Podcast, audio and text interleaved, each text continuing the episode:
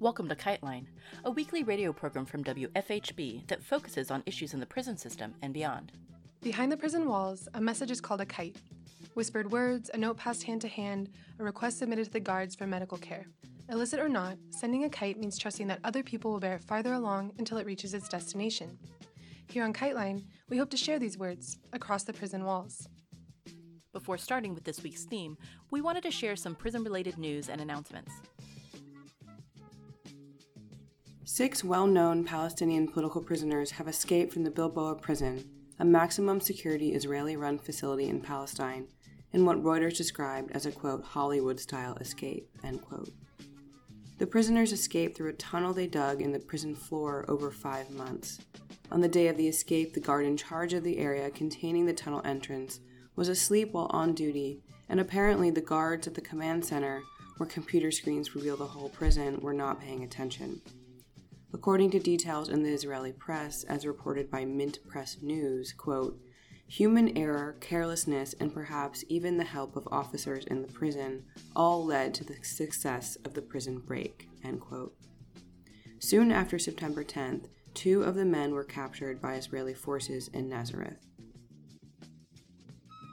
In a previous episode, we reported on the case of Pervis Payne, a black man with an intellectual disability who has been on Tennessee's death row for 33 years, always maintaining his innocence. More than 750,000 people have signed a petition supporting Payne's fight for justice, but he is still at risk of execution. In May, Payne's legal team filed a petition arguing that executing him would be unconstitutional because of his intellectual disability. Judge Paula Skahan is set to hear this claim on, on December 30th, but the Tennessee Supreme Court could still set a new execution date at any time. Judge Skahan warned that the lawyers that she doesn't have the authority to stay in execution should a date be set. In the last year, a groundswell of support for Mr. Payne has developed, and his case inspired the passing of a new law in Tennessee that requires the state to recognize the unconstitutionality of executing people with intellectual disabilities. His case has received support from a broad and diverse coalition, including former Solicitor General and Judge Ken Starr, Martin Luther King III, Bryan Stevenson, Southern Christian Leadership Conference President Dr. Charles Steele, and Dan Duster, the grandson of Ida B. Wells. As Payne, who contracted COVID 19 when it ran rampant through prisons, awaits justice, Advocates are revving up their efforts and organized a series of events on September 8th to raise awareness for his case. Supporters from all over the country gathered for one hour to mark the one year anniversary of the weekly rallies in Memphis to hashtag Free Pervis Payne. Quote, We are gathering to bear witness and to show our leaders that we are not going away until Pervis is free, end quote, said Dr. Andre Johnson, organizer of the weekly Memphis rallies. There is a growing crisis at New York City's Rikers Island jail complex, where 10 people have died this year. An enormous number of staff members have called out sick, and the conditions at Rikers have degraded since the beginning of the pandemic. Correction officers, who are granted unlimited sick time that was only recently subject to restraints, started to call in sick in unusually high numbers or simply stopped showing up. Jail officials reported that on average, 2,000 officers were out sick or unable to work on a single day at certain points this summer. Conditions at the jail are bleak. Areas are covered in garbage and urine, and some people in custody are being held in tiny showers where there is barely enough room to stand. Gangs and other detainees are ushering other incarcerated people to and from their dorms. Of the 10 people incarcerated at Rikers who have died this year, at least five died by suicide. The dead include Wilson Diaz Guzman, 30, who hanged himself in his cell in January, and Javier Velasco, 30, who was found unresponsive in March with a bedsheet wrapped around his neck. On August 10th, Brandon Rodriguez, 25, was found hanging in a shower in an intake area at the jail, and on August 30th, Segundo Guallpa, 57, was found dead in what the Department of Correction described as a suspected suicide. On Wednesday, the city's chief medical examiner said that the death of Thomas Carlo Camacho, 48, in March, had also been a suicide. Mr. Camacho was found unresponsive and on his knees, with his head through a small opening in the cell door known as a cuffing slot.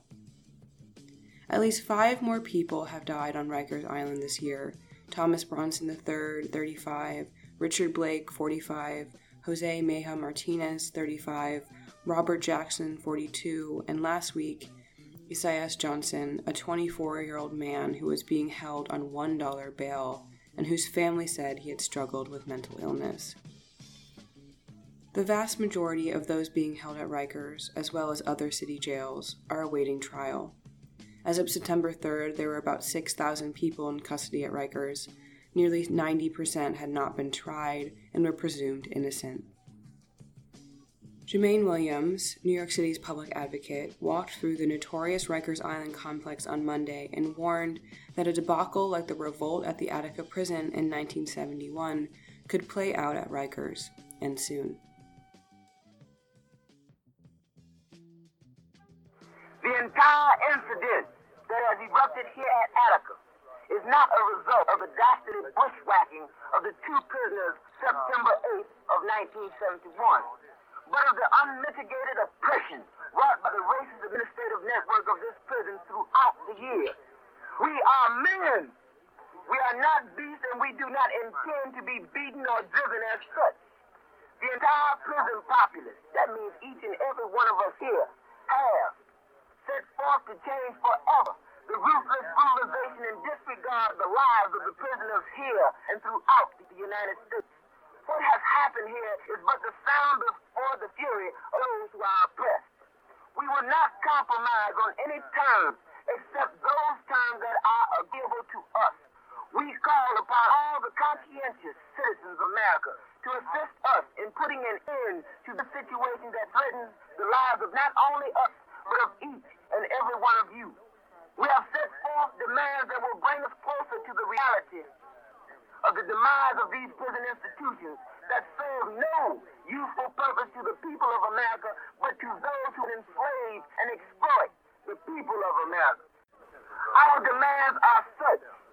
We want complete amnesty, meaning freedom from all and any physical, mental, and legal reprisals.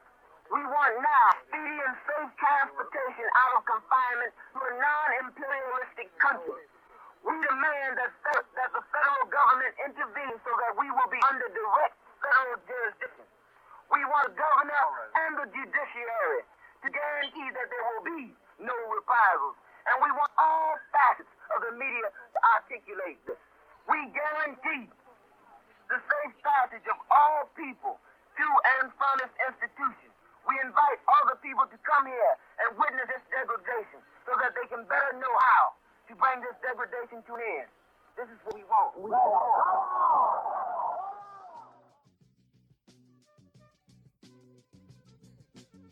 This month on the show, we're commemorating the 50th anniversary of the Attica Prison Uprising, a high point of the prisoners' movement of the 1960s and 70s.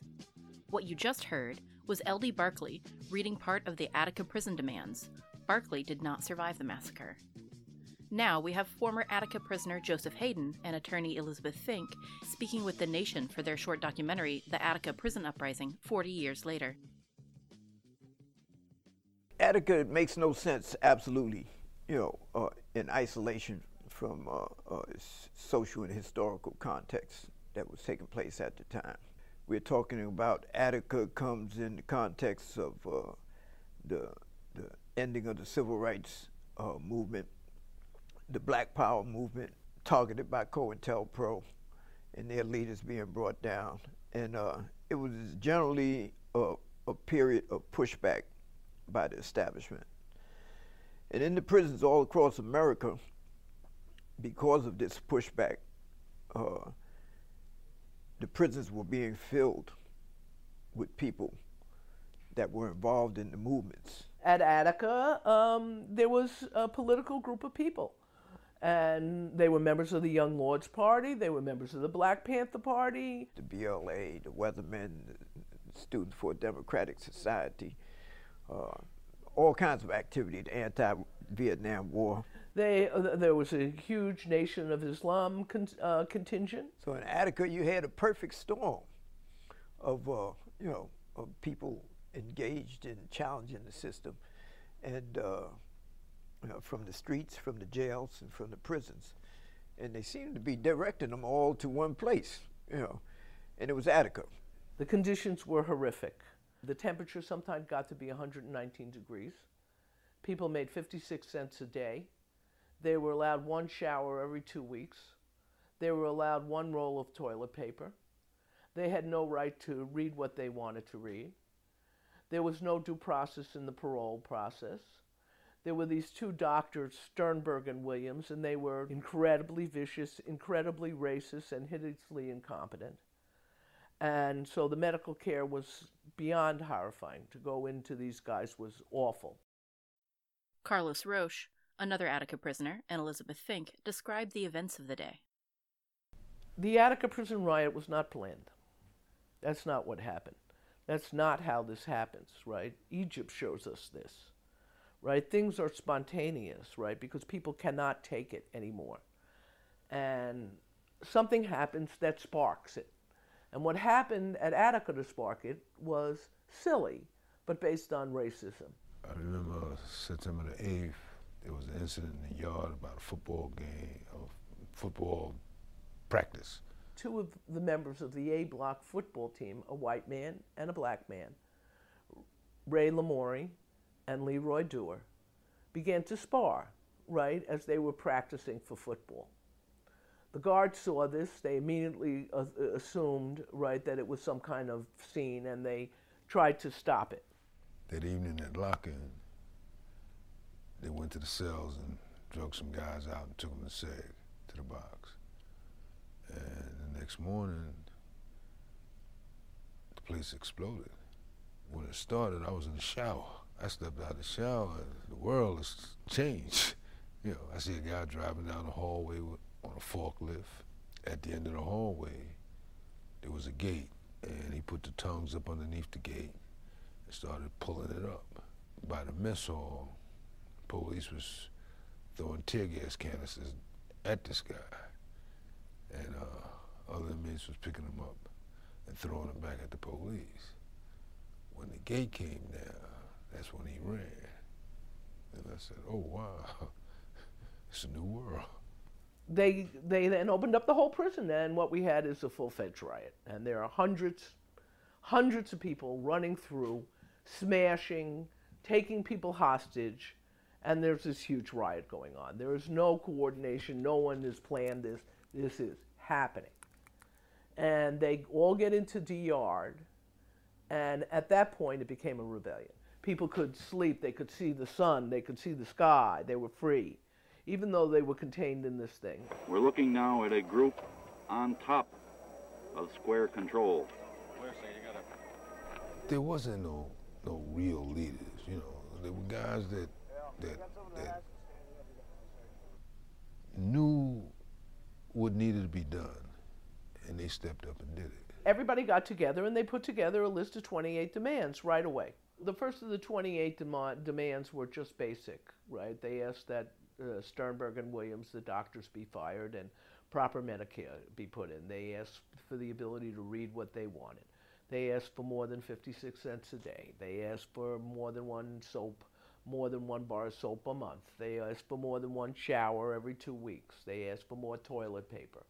They ask for lawyers at parole hearings. They ask for inmate grievances. They ask for all of the of the panoply of, of in prisoners' rights, right, which essentially then, after what happened at Attica, did become pretty institutionalized across the board for about 10 years. And then the, the, the list expanded to 31 demands. And the last three demands were um, get rid of Mancusi. Uh, everybody got to go to a non imperialist country. And the third being complete amnesty. And so it looked like things were under control, but the administration was put in a position where they couldn't back down. You know, they couldn't set a precedent that would then sweep the country. It was presented, and you know, the next move was on the state. You know, yeah, they acknowledged getting it, but their minds was already made up. And we now return this week to Frank Smith, known as Big Black, who was a prisoner at Attica who participated in the uprising and successfully organized the security for outside negotiators who entered the prison. He was ferociously tortured by guards in retaliation for his participation in the rebellion, and gave the interview we're sharing today while being held in extended solitary confinement after the uprising. This was recorded in February 1972, just months after the rebellion. A state official was present for the interview for purposes of intimidation and surveillance, which imposed limits on what Frank was actually able to say about the uprising itself. In this episode, he talks more about the societal structures that helped lead to the Attica Rebellion capitalism, racism, and a skewed judicial system. As long as you take a man, a person, a woman, and treat them as a beast, you're going to always have a problem in these concentration camps. You will always have one. It will exist independently of everything. It will exist always. Because what is happening in these institutions is the most cruel and unhuman punishment and treatment that any person can be exposed to. And believe me, I'm a victim of it. I know. I'm not speaking about what someone told me. I'm telling you what I know as a fact. I know so good because when I walk out that door, I don't even know whether or not I get back to my cell. That's how much my life worth. If I go in my cell, I don't know whether or not I wake up in the morning. That's how much it's worth. Because I know my life don't worth one penny. But to me, it's worth more than anything that you could give me. Because as I told you before, my life is for my people. And as long as I live, I'm going to think about this. I don't care what you do, what you say, meaning administration. My ideology will always remain because death is now. I couldn't be no further dead than I am now. That's what's happening in these institutions. Not here, everywhere. The same problem exists. And it's going to continue to exist until the people do something about the government of these states and the executive of this United States. They are talking about implementing different laws. All right, they're speaking about this. As I spoke before, it's rhetoric. Okay, we speak about this, we listen. Solid on that. When the change gonna come? When will it be? When my son that's 15 and my daughter that's 14 be 40 and I be 80, still gonna be the problem. Still gonna exist. I don't care what they do until they do what they're supposed to do to human beings, the problem is still going to exist. What I see is this for the people in the street. I see, wake up. Stop hiding. Stop talking about it don't exist. Stop talking about you don't understand it. Stop talking about that cold water flat you live in is good enough for you. Stop talking about where you in jail and uh, you getting three meals a day. Than that, wake up. Because the same thing is happening to me is happening to you. And deal. Petition. Rallies. Let the people, let the governor, let the president and people that in a position to do something about this know how you feel about your sons and your daughters that's incarcerated. Other than that, wake up because nothing comes to a sleeper but a dream. And that's what they're doing. It's sleeping. A lot of them. A lot of them is aware and won't do nothing. And a lot of them is aware and they're doing something. And I say now, thank God for them. And I thank God for the ones that's not doing. And I only hope that somewhere along the line that they be enlightened to the extent that they can see the problem before it's too late. Because the brothers of the Atticus and the sisters of the women institutions, concentration camps, is more aware in 1972 than they have ever been aware in their life because the problem exists. And we know this. And it exists not only here, all over the world. People is being oppressed and repressed. And until they do something about it, the people in the street is waking up and start acting and stop acting and start moving and start expressing their thoughts about their sons and their daughters and their fathers, then it's going to still exist. But knowing that they know and we care about them knowing and want them to know and they are concerned about what is happening with the brothers and the sisters in these institutions, then that make us more aware that the problem does exist.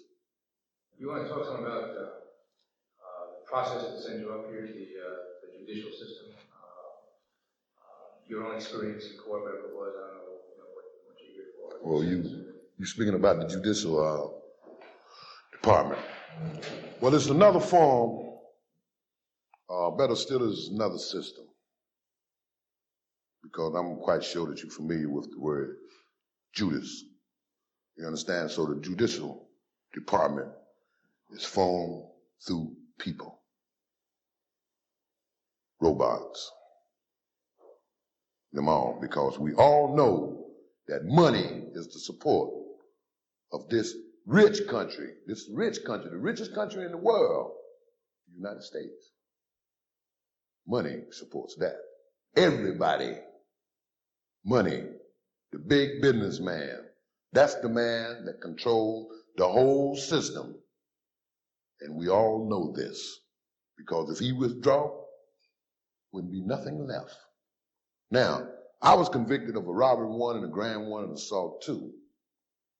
March uh, 10th, 65, I got rearrested for this charge.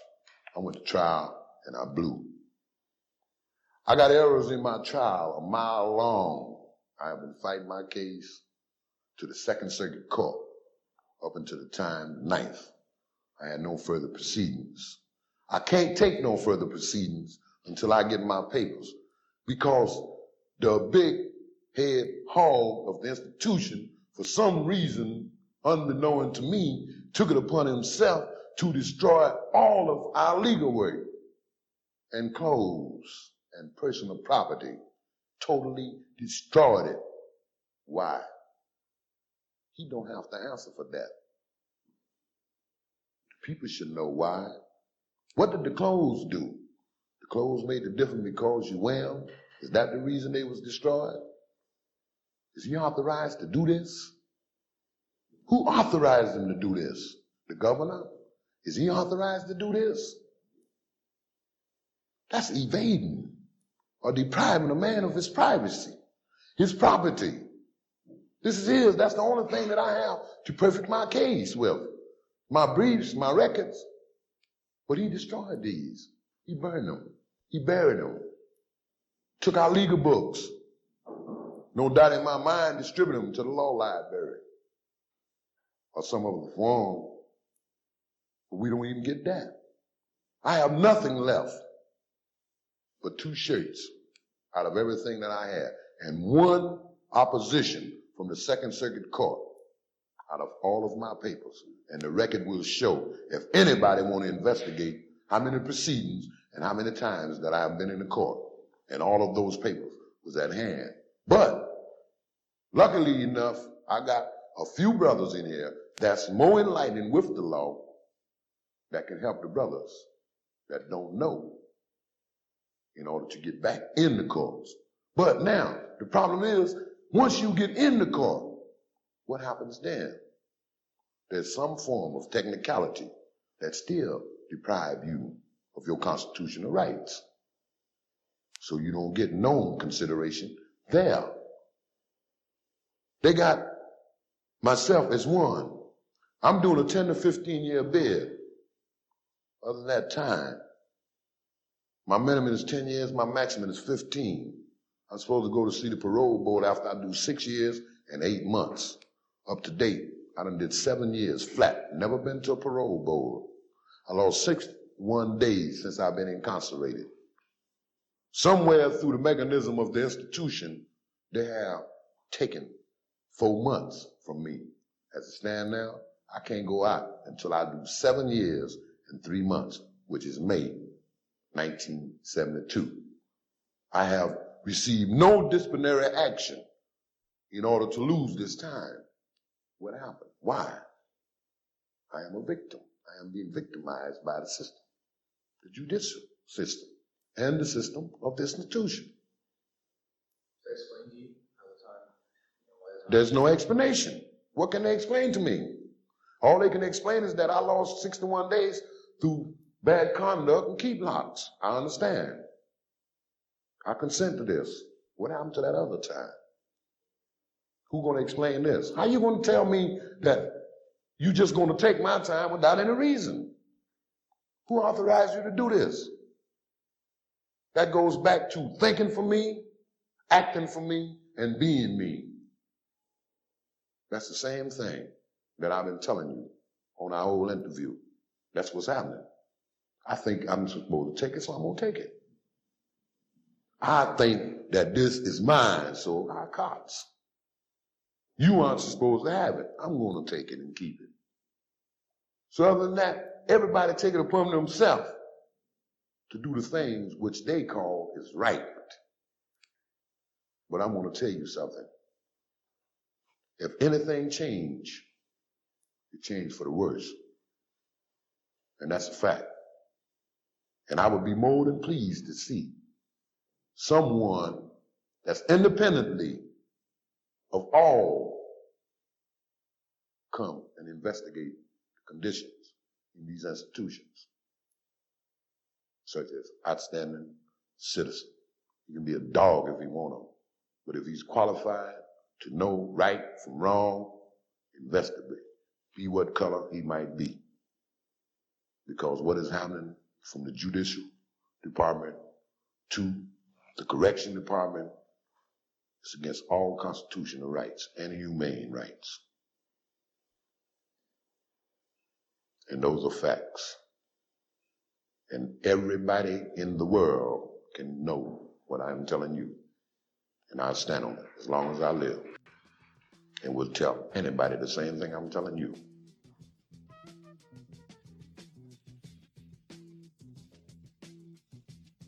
The full interview was originally broadcast by WBAI, and we share the selection now courtesy of Pacifica Radio Archives. The audio of Barkley and Smith is available via the Freedom Archives. We'll have links to our other episodes about the Attica Prison Rebellion on our website, kitelineradio.org.